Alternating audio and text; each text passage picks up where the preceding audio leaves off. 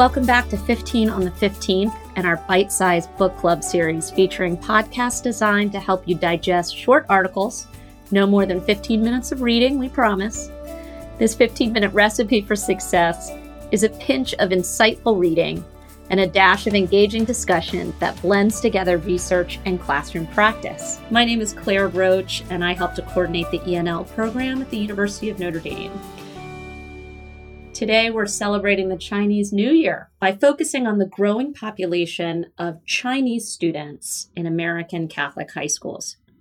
Our jumping off point today is an article published this fall in America Magazine written by ACE grad Anthony Zavanin entitled The Rising Number of Chinese Students in American Catholic High Schools. Anthony's article draws attention to this growing population and asks some very thoughtful questions. And I am delighted to share with you that today we have an expert on the subject of Chinese students adjusting to American schooling with us today. Priscilla Wong is a campus minister here at Notre Dame who served Chinese students on campus for decades. We learned so much from this month's conversation with Priscilla Wong that we decided to turn it into a two part podcast. Priscilla, thank you so much for joining us. Can you tell us a little bit about yourself? My name is Priscilla Wong. Started fourth grade. I actually went to Catholic school in Hong Kong.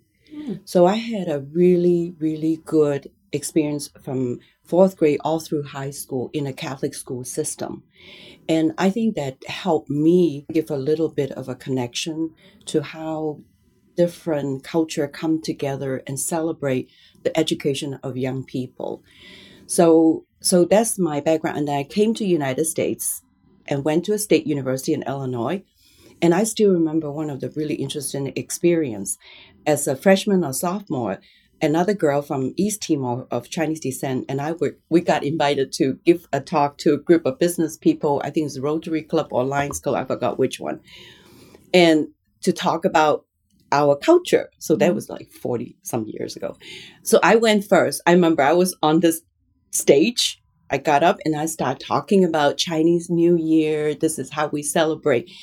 And then my friend, all of a sudden she jumped off from her chair and said, no, no, no, that's not what we do in East Timor's Chinese community. So you could only imagine. I turned purple. I was like, hmm. "What are you doing to me?" But I, however, I finished my part of the the presentation, and when we went back to the dorm, the first thing I was I was looking at Grace. I say, "Grace, don't you dare do it to me again!"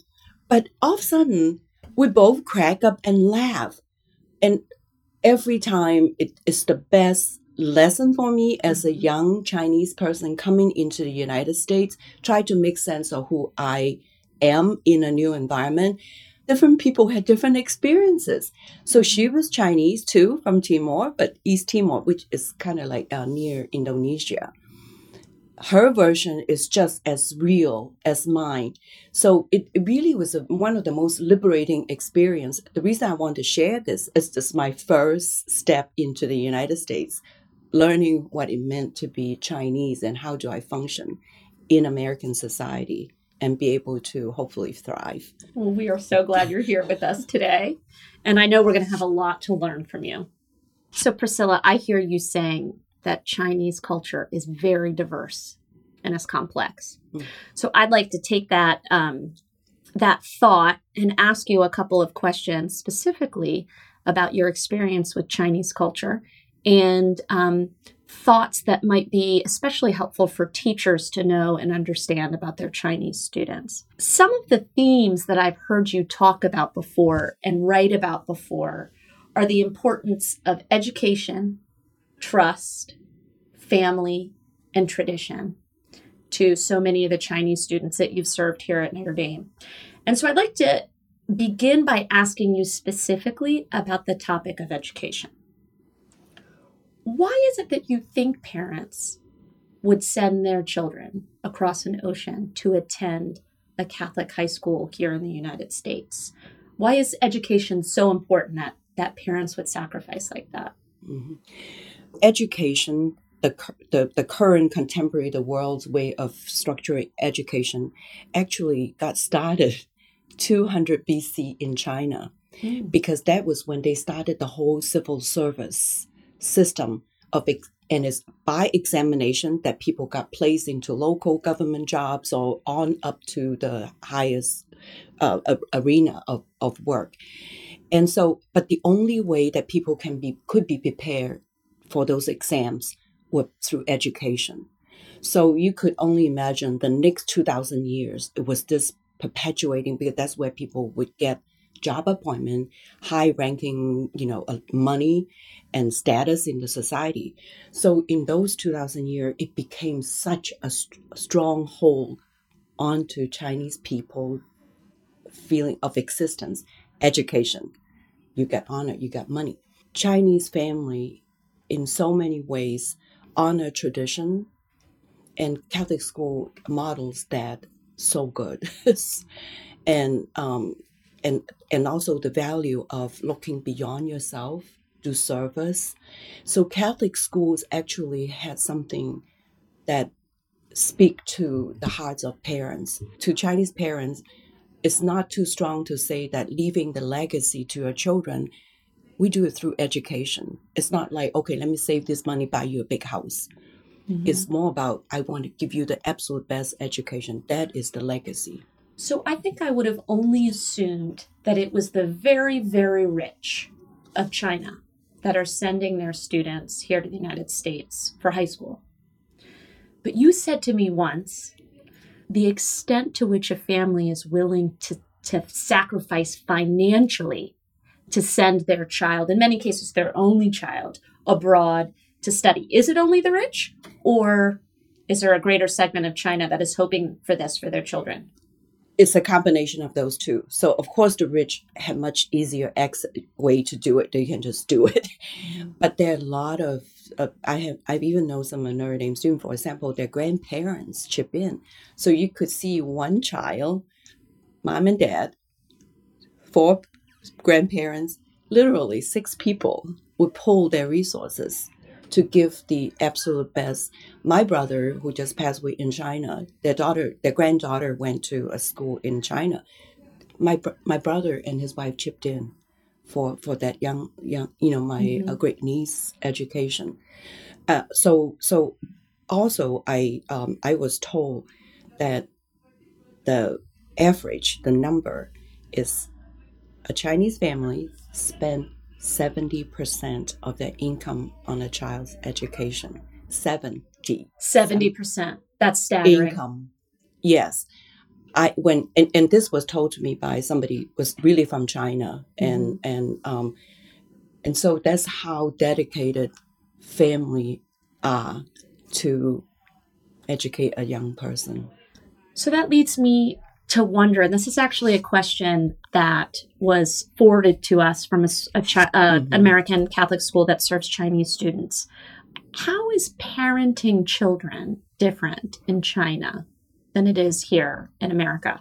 Obviously, most Americans don't invest 70% of their income in the education of children. Mhm. That's I'm really wrapping my my head and my heart around that, how much these families are sacrificing. But it, it, are there parenting practices that are um, similar or, or different that might be helpful for these schools to know?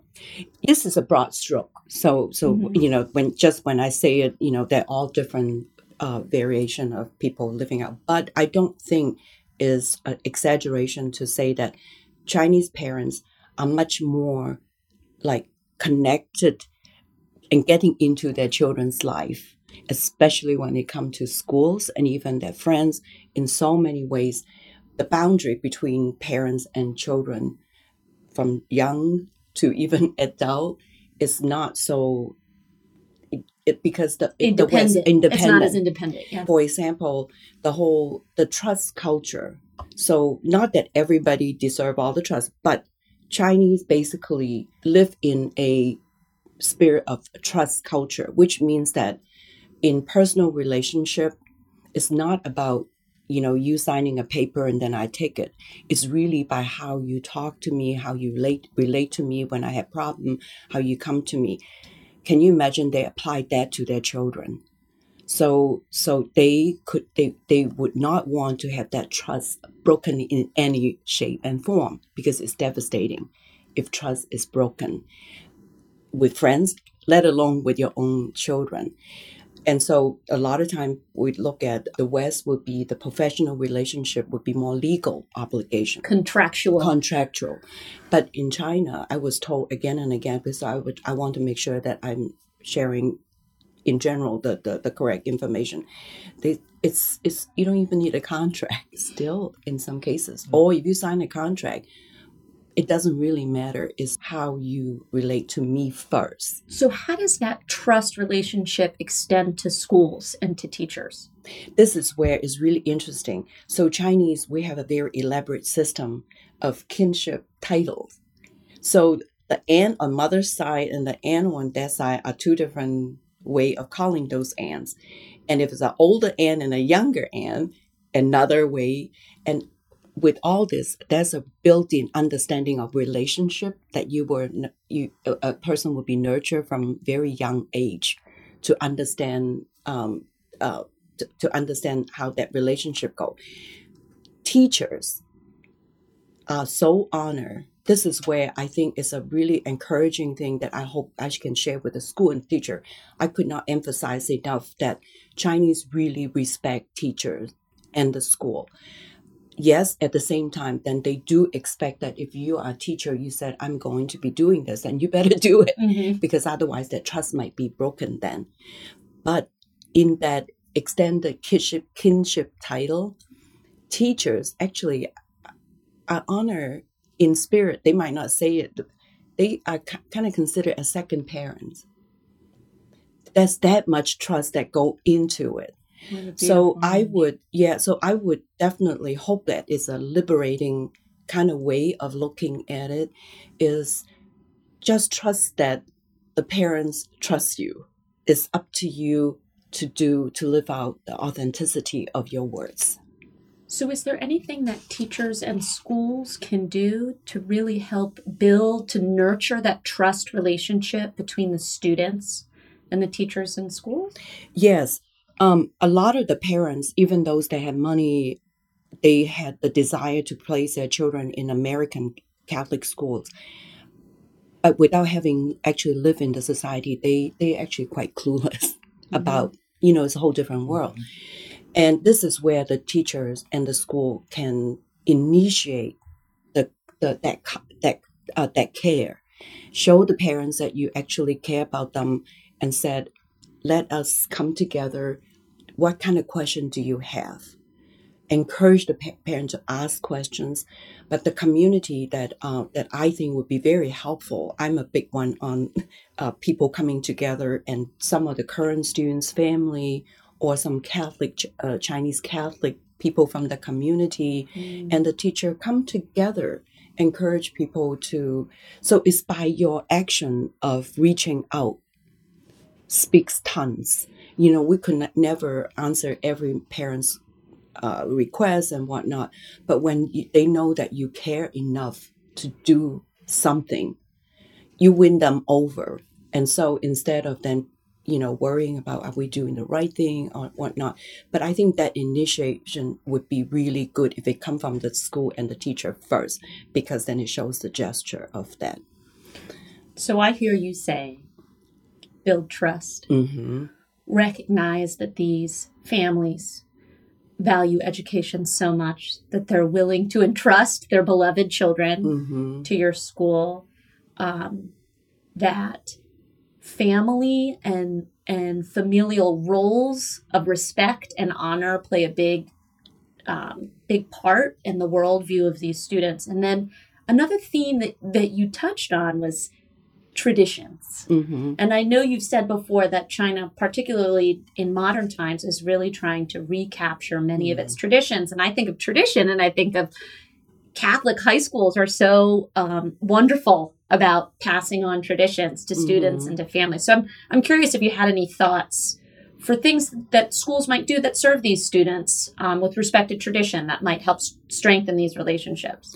It's really in Chinese. Um, so, for example, Catholic, we honor the saints.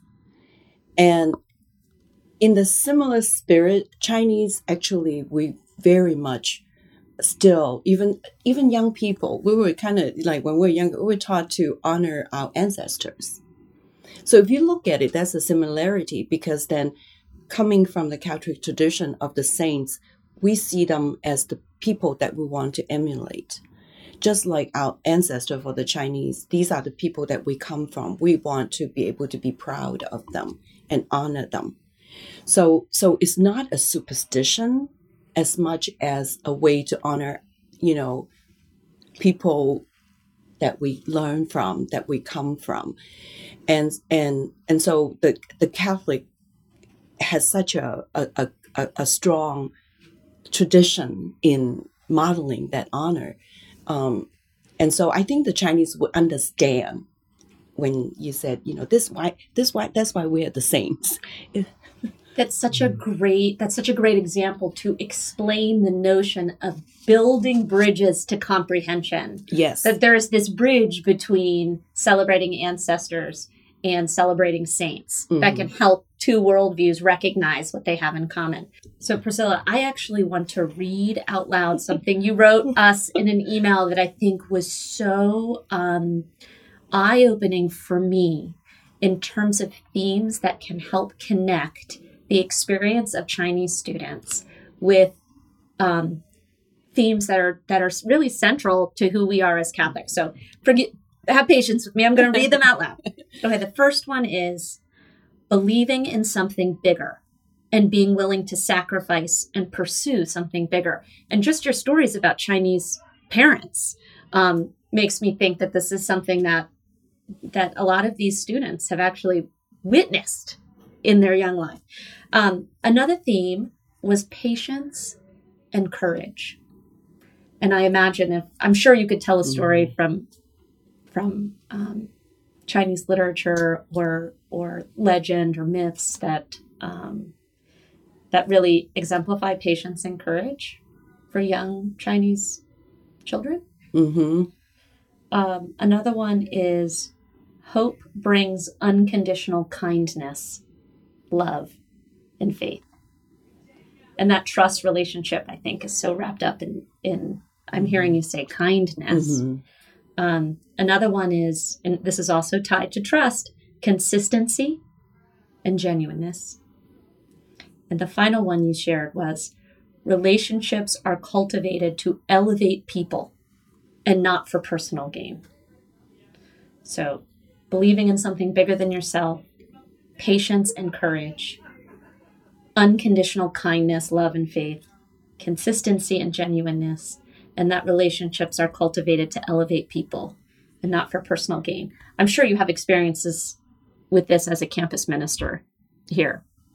I def I definitely what what what I found you know when I was uh, uh, uh, reflecting on those points when I put it down is it really does young people sometimes we forgot how observant how smart they are, they get it mm-hmm.